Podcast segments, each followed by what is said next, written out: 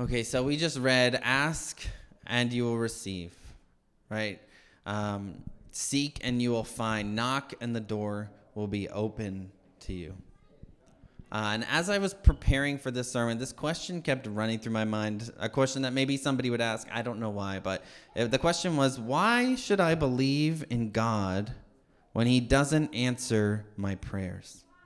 Right? Why should I believe in God when He doesn't answer my prayers? Because Jesus, He makes a really bold statement, right? Ask, seek, knock. You will receive, find, and it will be opened to you. Right, raise your hand if you have asked Jesus for something in his name and he hasn't done it. Right, be honest. Raise your hand if you've ever asked Jesus for something and he hasn't done it. Right? And I ask you to be honest because this is reality. And it might be difficult to face, but it's really important that we, we look at head on so that we can get to just the, the core truth here right? We ask, and sometimes it happens, but sometimes it doesn't. Right? Maybe we would even say a lot of times it doesn't, and perhaps some people might even say it never does. But why should I believe in God if He doesn't answer my prayers? What does it say about Him? That Jesus would say these words, these hopeful words, and yet our experience appears not to line up. Right? We believe the Bible. We interpret it as truth, literal, where literal makes sense, metaphorical, where metaphors are used, and as poetry, where poetry is employed, right? And when Jesus says this to his disciples, he's not being poetic. He's not being metaphorical. He's telling it straight. So why? Right? If all of us have asked and not received, why are we still here? Right? I think that is a valid question that somebody might ask us. Right? This is a beautiful passage, but it's a hard word. Right? See, folks often think that the hard words are, are when God calls us to countercultural obedience, whether it's in service, money, or sexuality, whatever it might be. And yeah, the sacrificial call of following Jesus, that is challenging. Right? But at least some of that's concrete and, and measurable, right? We mostly know if we're lazy and unwilling to serve. We know if we're stealing, we know if we're stingy, right? If we read the Bible, we know when we're outside of God's design for sexuality. But I think this is harder to deal with, right? Because we don't know what's happening when we ask God for something and we don't get it. Right? And I'm not only talking about this like in a trivial way, like uh, if you've ever seen the movie The Santa Claus with Tim Allen, there's these two grown up characters and they stopped believing in Santa because one Christmas they didn't get, uh, one lady didn't get her mystery date game and the other guy didn't get his Oscar Mayer weenie whistle, right? And, and Santa doesn't exist because he didn't get me what I want. Right? I'm not talking about things like that. I'm talking about when we pray for safety and we end up with danger or destruction. When we pray for healing and we're left or our loved ones are left injured and ailed. When we pray for reconciliation and the relationship remains torn to shreds. When we have significant physical need and it goes unmet. I mean, this is life. This is the stuff we can see with our own eyes. It's in front of our own eyes. So, what do we do? How do we come to terms with this as believers in God, as His people who believe the words we read today are His truth for us? Ask, seek, knock. And if you thought I had an answer for you, you're wrong. I just I googled it. I googled it like everyone else would do, and I found a message board on Quora. Right? No, I, I'm half kidding, but I did. I was curious. I, I thought, you know what? A lot of people might have this question. This is where they're going to go right? They're going to Google this question and see what pops up. And I want to share uh, what what folks said to a particular user who asked this question, the same exact question, right? There were so many questions about this, but this particular user on this message board, he put out the question, "Why should I believe in God when He doesn't answer my prayers?" Here are some answers I curated for us this morning. One person says you shouldn't. That's the definition of insanity doing the same thing over and over, expecting a different result. It doesn't exist. No, please go help yourself and stop praying to fairies to fix your problem. Here's another one God either has something better for you or it's not the right time yet. Has anyone heard that one before while you're going through a really hard time? Does it always help? Not always.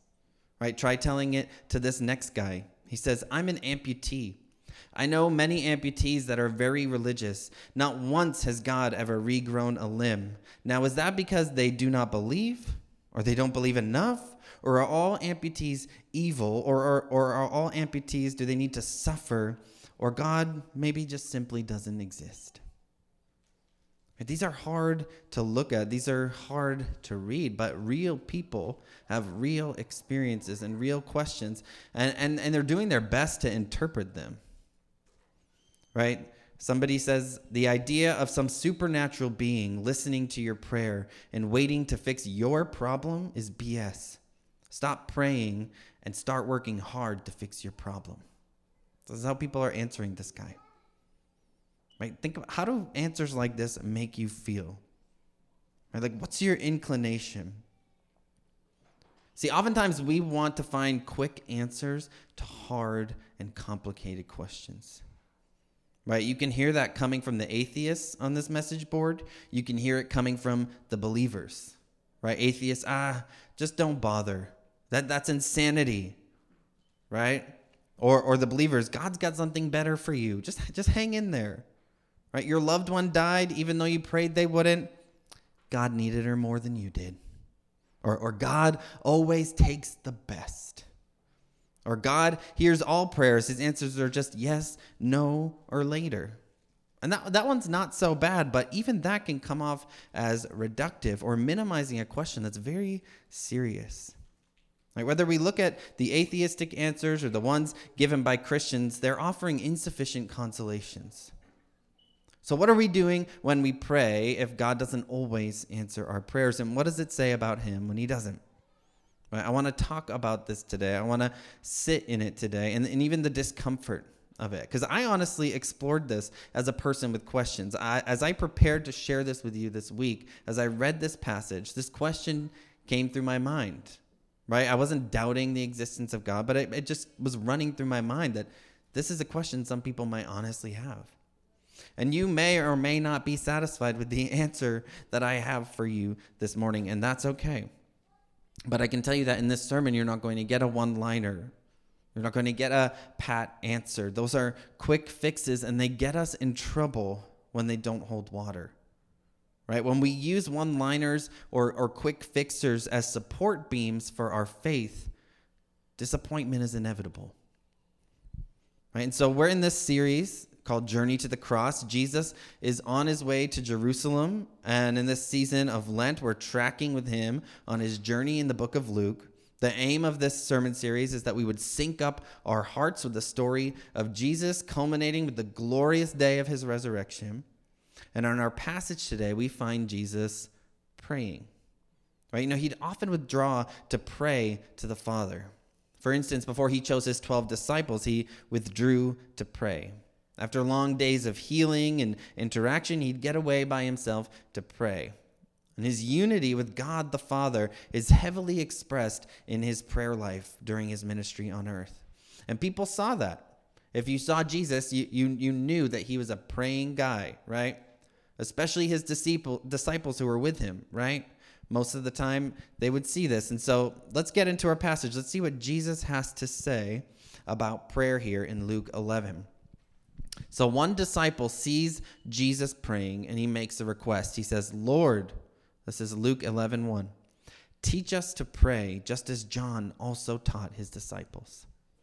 And when he says John, he means John the Baptist. And we don't know exactly how John prayed. We don't know how in particular John why in particular John was referenced here. Perhaps he prayed in a way that was different from a lot of other Israelites. But that's the thing, the Israelites knew how to pray. They prayed often. They had their liturgical prayers memorized and ready to rattle off. And that's not a bad thing necessarily, right? We in this church, we like pre written prayers too. Sometimes we can draw from the beauty of believers who have gone before us, right? And, and they'd sometimes even pray the very words of Scripture, so you can't go wrong with that. But what is it about Jesus' prayer that, that requires his disciples to be taught how to pray? Right? They don't just want to pray, they want to pray like Jesus. And Jesus prayed as one with the Father. Right? He prayed as someone communing with God the Father. And there was something different about how Jesus prayed. Right? And so his disciples, they want to know how to pray like Jesus. And Jesus tells them, whenever you pray, say, Father, your name be honored as holy, your kingdom come. Give us each day our daily bread, and forgive us our sins, for we ourselves also forgive everyone in debt to us. And do not bring us into temptation. Now, many of us know these words, right? We call it the Lord's prayer, right? Many of us know them so well that maybe even the translation I'm reading today threw you off a little bit because you have it running in your head, or maybe you're used to the longer version in Matthew. Uh, but Jesus obviously talked about this more than once and in more than one setting. I'd guess that this is a pretty popular question for Jesus. And what I love about this prayer is that it, it prepares our hearts for whatever we're going to pray next. Right? It aligns our hearts with God. And it's not something you need to say word for word. We know that because Jesus gives a whole other version of it in Matthew, right? That's not a textual error or a mistake in the record. Right? The spirit behind this is what's important. The Lord's prayer is not just a rote formula for us to follow. It's tuning our hearts right before we bring them to God. In the same way you'd tune a guitar before you play, get the strings tightened to where they need to be so that it makes sense, right? We know this isn't all we're supposed to pray either because Jesus goes on even in this passage and he talks about praying about all sorts of things. But this is a formula to align our hearts with God and to set our perspective and our expectations. Right? It's to remember that we orbit him, right? Not vice versa. And the first thing Jesus tells us to say is Father. That's the first thing he says in this prayer Father. He tells the disciples, when you pray, address your prayer to Father. So already Jesus is flipping the script on prayer. Address God as Father. And, and to us who maybe have heard this prayer before over and over again, that might not seem like a big thing, but to call God the creator of the universe, to call him Father, that's, that's a really bold statement. And it's not how Israelites typically prayed and addressed God. I mean, they would call Abraham their father, but God? Jesus says, when you pray, call God Father. And this one word is going to color the rest of this passage for us. It colors the rest of this prayer. Father tells us how we should relate to God. Right? We come to God like children. We come to him like his children. It tells us how to relate to him, but it also tells us how he relates to us, right? As Father. According to Jesus, when you pray, you're talking to your Father. And unlike the Matthew version of this prayer, there's no qualifier like Father in heaven or Heavenly Father. It's just Father. It's like Dad. Right? Can we just sit in wonder of that for a moment? Right? For, for many of us who had struggling human dads, seeing God as a father might take some getting used to, right? It might take some adjustment. Right? Sometimes we take with us an image or an experience or a series of impressions from our childhood and we overlay them onto our picture of God. Right? My dad was absent. For some of us, that was by choice. For some of us, it might have been out of his control. But my dad was absent. He was gone. So God, this father, is probably going to leave me too. Right? My dad was abusive. What if God hurts me too? My dad lied to us. How can I trust God to do the same? My dad was too busy or distracted for me. If I say, Father, is God even listening? And my dad criticized me, made fun of me. I was never good enough. Maybe the Father sees me that way too. You might not even know that these scripts are running in your gut when you think about God. It's worth even journaling or reflecting on your relationship with your dad and contrasting that with God your Father. Right? We think we can stuff these things, but they fester and they can control us without even knowing. Just bring it to light before God. Journal about it, talk to somebody about it, pray about it. Jesus says, start by calling God Father. And then he says, Your name be honored as holy, your kingdom come. Right? May your name be honored as holy, a desire that God would be known for who he truly is and honored as holy. Right? And there's lots of places where God's name is not honored as holy in this world, right? We don't live in the kingdom of God. We live in a place where we, as believers in churches, are trying to be outposts, right, for the kingdom of God. Patches of the world where God's name is honored as holy. When you come here on a Sunday, we are honoring God as holy. Right? What does that mean? It means God is set apart. God is completely other. He's without comparable human category. He's separate. And Jesus says the first thing to pray after calling God Father, this familial, almost casual term, is to remember that He's also holy, right? And to pray that His holy name would be hallowed on earth. Right? May people know the true God and see Him for who He is, because the kingdom has not yet come. And that's why the next line of the prayer, He instructs us to pray, Your kingdom come right? We want your kingdom people to grow, right? May your name be honored on earth as it is in heaven, right? But we also want your name, your reign to come, right? Jesus tells us to pray for a revolution, not the kind that we read about in history, but just a complete overhaul of corruption, of injustice, of the brokenness of this world. The absolute end to pain and death the ushering in of peace and joy. Right? Our hearts are to be set on the kingdom coming, and we're supposed to pray that He would bring it. So, if you're Christian, are you praying for God's kingdom to come? Are you praying for a time when there will be no more wars, disease, death?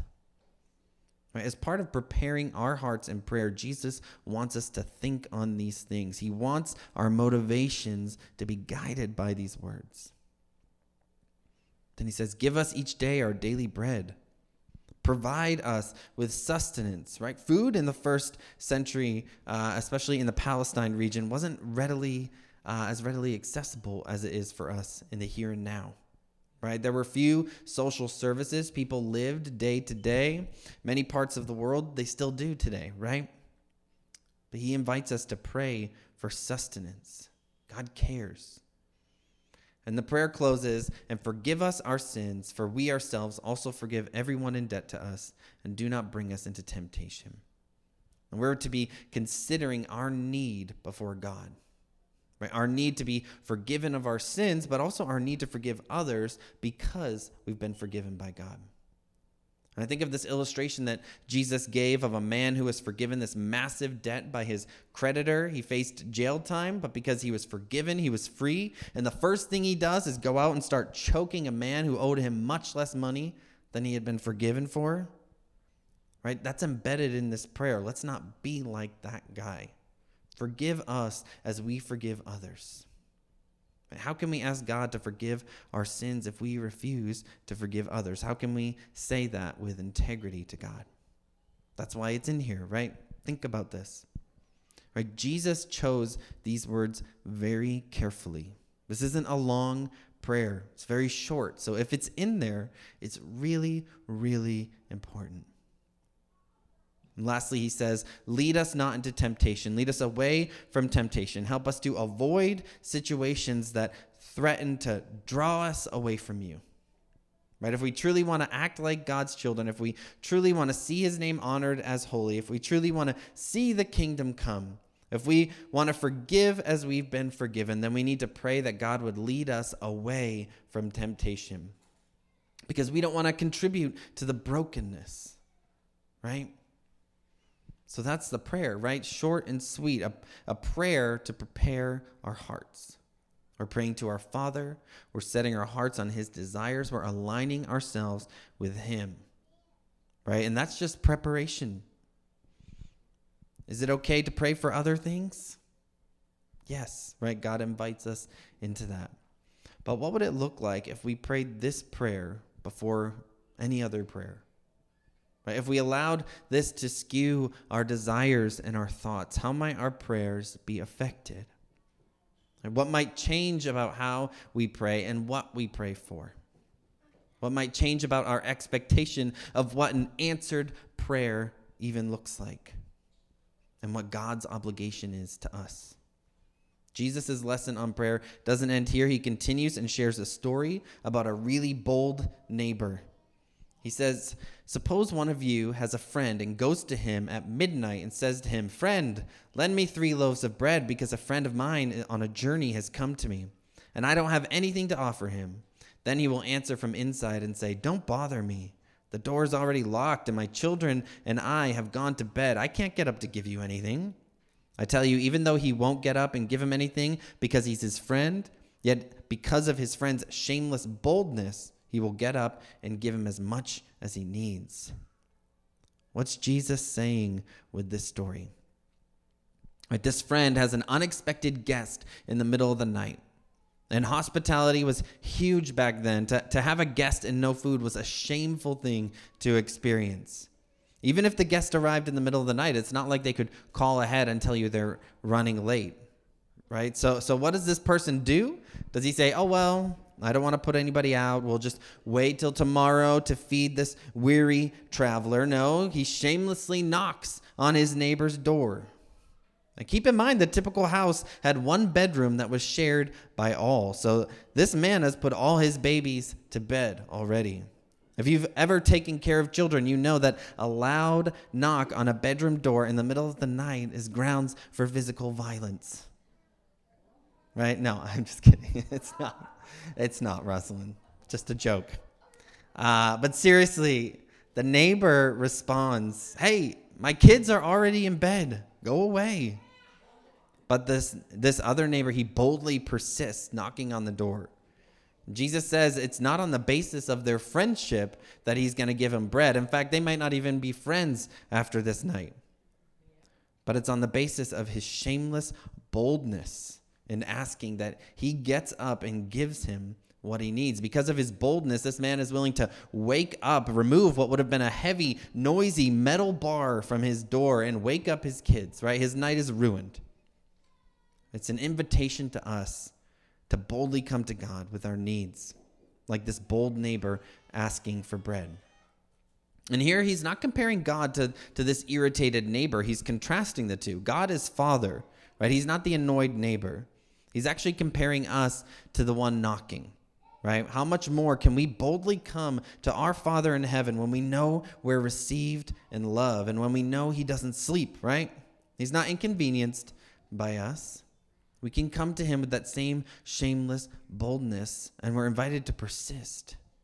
God isn't too busy to hear our prayers. Jesus is telling this disciple and us that we have it like that with God. We can come to him boldly with our requests. And so he says, So I say to you, ask, and it will be given to you. Seek, and you will find. Knock, and the door will be open to you. For everyone who asks receives, and, and the one who seeks finds, and to the one who knocks, the door will be open. Does anybody here hate asking people for things? Like when you got to ask somebody for a favor, especially when it's something that includes like a lot of work for them? Why do we hate asking people for things? Right? For, for me, it's I, I don't like it because they might say no. Right? And if they say no, what does that mean about how they feel about me? Right? What does it mean about how I feel about them now? Right? I used to have a really hard time if somebody said no when I genuinely asked them for help. Like if they said no, that just meant they didn't like me. Right? That was it right? Not only that, but they probably hated me. And, it's not that I thought I was entitled. I just thought one's answer was an indicator of how they viewed me. I had this warped sense of my worth and perceptions of others. And so my initial response to a rejection like that would be like, forget you. Right? Fine. I hate you too. Right? I'd, I'd question their motivation for saying no. I'd build a story around it uh, where I was unjustly brushed off. And I'll tell you, this kind of stuff is why we need to explore our father wounds. right? And mother wounds, like really, it's not just me, right? We need to do some work. I don't like feeling dependent on someone else's mercy, and there's a reason for that. So, what stories are you building around the prayers that God hasn't answered for you? What stories are you building around the unanswered prayers that you have? Is he an annoyed neighbor in the middle of the night? Is he neglectful? Is he vengeful? How does he feel about you? Is he just non existent? Jesus says, pray boldly. And why can we pray boldly? Because our relationship with God is secure. See, I even wonder sometimes if we add into our prayers, if it be your will, God, or, or other qualifiers, so that we're not too disappointed if he doesn't answer with a yes. If it's your will, Lord, heal her. It's not a bad thing to say. Jesus said, if it's your will, when he prayed at one point.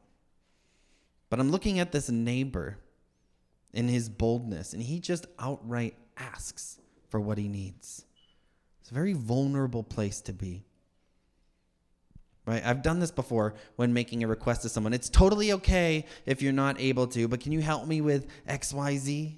Has anybody asked for help like that? Right, what am I doing here? Is that something I'm adding in for the other person, or is that something I'm adding in for me to brace myself for a potential no? right? So that I can say it'll be okay because I've preemptively said it's okay to say no. Right? Why not just ask the question? Right? If the person's healthy, they should know that it's okay to decline. Right? Do you couch your prayers to God so that you're not too disappointed when He doesn't answer the way you're asking? But how do we deal with the fact that Jesus does tell us to ask, seek, and knock, and tells us that we will receive, find, and the door will be open to us. Right? And there are times when we ask and we don't receive, times when we seek and we don't find, and times when we knock and the door feels bolted shut. So, what's going on there? Right? How can we trust these words if we don't see the results we're looking for? First, and I'm not saying this is the full answer to the question, but it does need to be mentioned that the Bible has something to say about hindered prayers. Right? It's worth considering a few things as you pray. And, and this does not mean that you have not seen results in your prayer life because you're guilty of these things. Right? But it does mean you should examine your life as you pray. Here are some reasons the Bible points out uh, and I can email these to you later. You don't have to worry about tracking and writing down, going to the passage.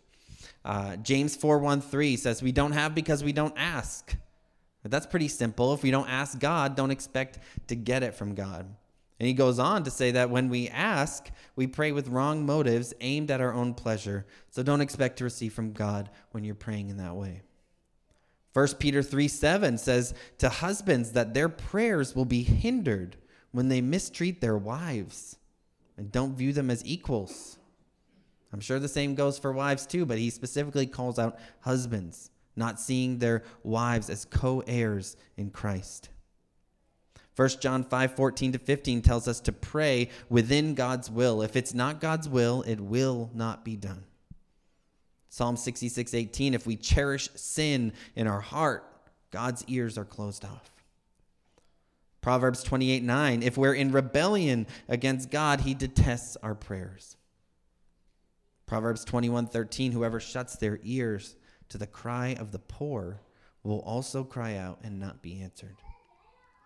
John 15 7 tells us that prayer comes to those who remain in Christ. 1 Peter 5 6 tells us to be humble. So these are some real roadblocks in our prayer life. Right? Let's take an internal inventory as we pray. Are we coming to God desiring Him and desiring His will? But this isn't a full answer, right? Just because you haven't seen results doesn't mean you must be guilty of those things. And there are some people who might try to tell you that. And that brings me to another unhealthy belief that creeps into Christianity the idea that if your prayers aren't answered, it's because you don't have enough faith or there's something wrong with you. But I listened to a Harvard psychologist named Dr. Susan David share a story like this about her dad. The elders of his church, he was dying, they told him he's going to be healed by God, but he needed to truly believe it.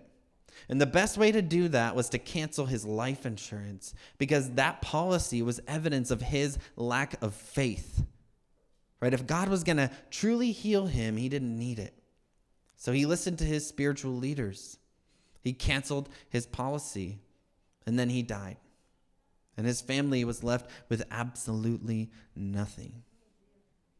But there's a difference between faith and what Jesus called putting the Lord to the test, right? When Satan told him, jump off this building, God will save you, he says, we're not supposed to put the Lord to the test, right? There's a difference between faith and testing God.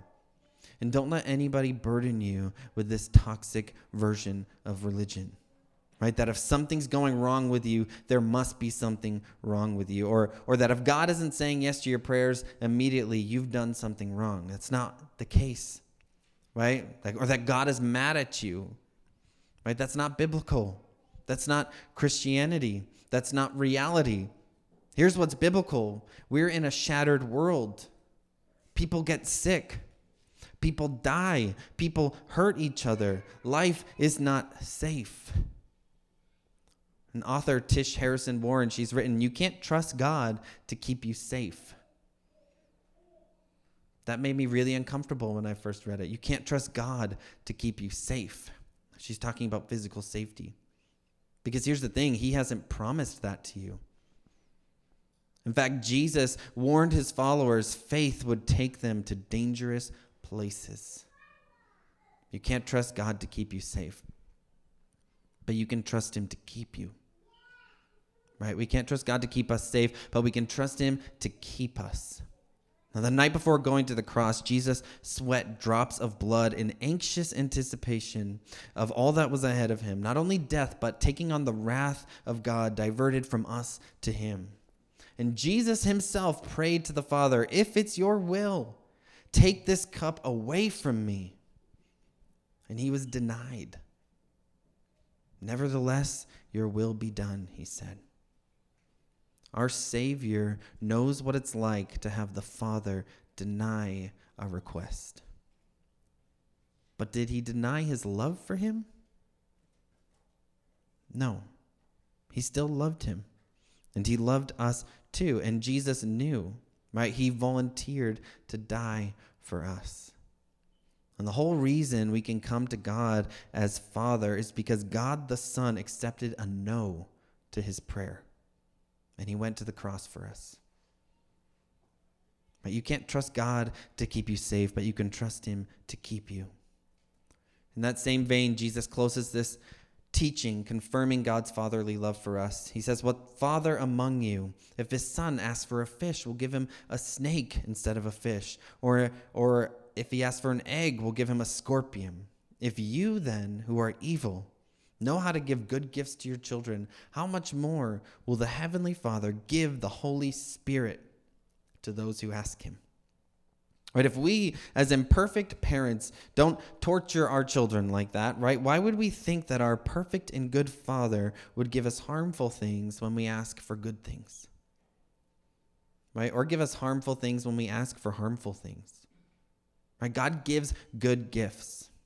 Every good and perfect gift is from him, scripture says. Right? Can you find goodness in the world, in your life? The Bible says that's a gift from God to you. You can thank him. Right? But pay attention to this part of the passage because it reveals the purpose of the whole teaching. If you who are evil give good gifts, how much more will your heavenly Father give you good gifts? No, that's not what he says how much more will your heavenly Father give the Holy Spirit to those who ask him?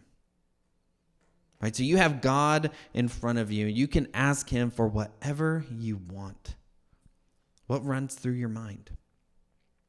Right? I have a, a long list. I have a long list of ideas that I could ask him for. But anywhere on the list, did his very spirit show up? Did it make the list? Right? Maybe not because I didn't think I could ask for that. Right? God, give me your very self, right? To dwell in me, with me 24 7, to comfort me, to guide me in the truth, to seal me for redemption, to transform my heart of stone to a heart of flesh, to finish the good work that you began in me, to pray for me when I don't know what to pray for, to guard me and warn me when I encounter lies against you to give me unique gifts that allow me to serve and build up the church, to bond me to other believers, your spirit that allows me to cry, Abba, Father. And Abba is just an Aramaic word for dad, the informal address, right? Those are all examples straight from the Bible of what the Holy Spirit does. Right? We didn't know the Holy Spirit was on the table. Right? We didn't know he was on the list of things we could ask for. Even Solomon, when, when told he could have anything from God, he asked for wisdom.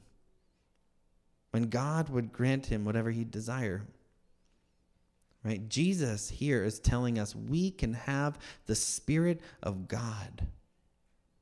Do you know how many folks of all kinds of religions are out there chasing after getting the Spirit of God? Wrestling to experience the divine within, the Spirit of the living God, God Himself with us. And the Father will give Him to you if you ask. So, how can I encourage you today? I can't tell you not to worry about your struggle and that God has something better for you in the near future. Right? I can't tell you that just the simple line that God works all things for good without finishing the rest of that verse. Right? I can't tell you, just wait, your blessing is around the corner. I can't say that to you.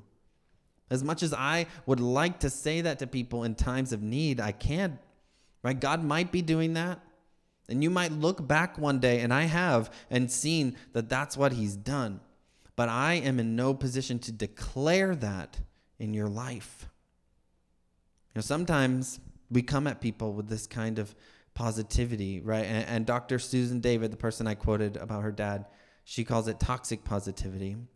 And she'll say it's because we're prioritizing our comfort over other people's pain. Right? It's hard to sit with people in pain and have no immediate answer. Right? We feel powerless. So we start to say things. Things that maybe we don't have the authority to back up. Right? But in reality, our very presence might just be the best gift that we can give right? That's what God has given us during this painful in between time. Jesus has promised the presence of God, He promised the presence of the Holy Spirit to be with those who believe in Him. So, what should we do if we've been praying and we're not seeing God act and, and we've gone through the list and we can't point out anything that would be hindering our prayers to Him? Right? Should we stop believing in Him? Should we question His love for us? I just challenge you to fall back on his character as a good father, one we can trust, right? On what he's already done for us by sending his son, by freely giving his spirit, to, rest in his goodness, and to trust that if you believe in him, you will have an answer. Right? We might think that we send these prayers up to God and they just evaporate into nothing or get shoved into an old filing cabinet or discarded right? In Revelation 4 through 5, there's a picture of the return of Christ. The risen Jesus opens a scroll containing God's plan to deliver his people and to destroy his enemies. And there are these angels, and they're holding golden bowls full of incense. And do you know what the Apostle John says those are? He said, Those are the prayers of the saints, the prayers of believers, the prayers of you and me. Psalm 56 8 says, You have kept count of my tossings, put my tears in your bottle. Are they not in your book? You will be answered when you see him face to face, and you will be consoled for the losses that you've experienced, for the pain that never got taken away, for the provision that never showed up. And today we just we don't know why. And I can't solve that dissonance for me or for you, right? We, we live with it. And it's okay to struggle with that. Right? And and and for the church, it's okay to let people struggle with that and not come running with band-aids. Right? God gives his people his presence. We can try imitating him in that way. Right? The church, we are a forward-looking people. Right? We need to be a patient people. God makes us wait. Right? But Jesus came. Right? He really came, and we base our faith off of him and his love for us. And so let's prepare our hearts when we come to him, asking him to align our will with his. Right? Let's persistently seek the one who wants to be found. Let's keep knocking on the door of the one who already has his hand on the knob waiting for us. He will open the door. God's greatest gift is himself above you, for you, within you. And, and, I'm sorry if you have unanswered prayers and that's not what you were hoping for today. But if that's us, may God grant it to us to hope for more because He's promised us more.